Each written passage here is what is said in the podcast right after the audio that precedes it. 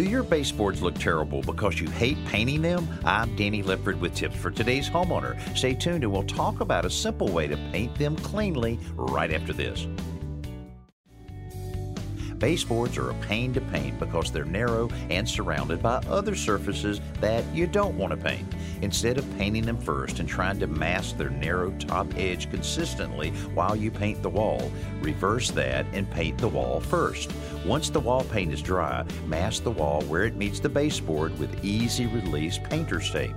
Because the tape is above the wet paint when you paint the baseboard, not below it, the paint is less likely to seep under the tape, so you get a crisp, clean line.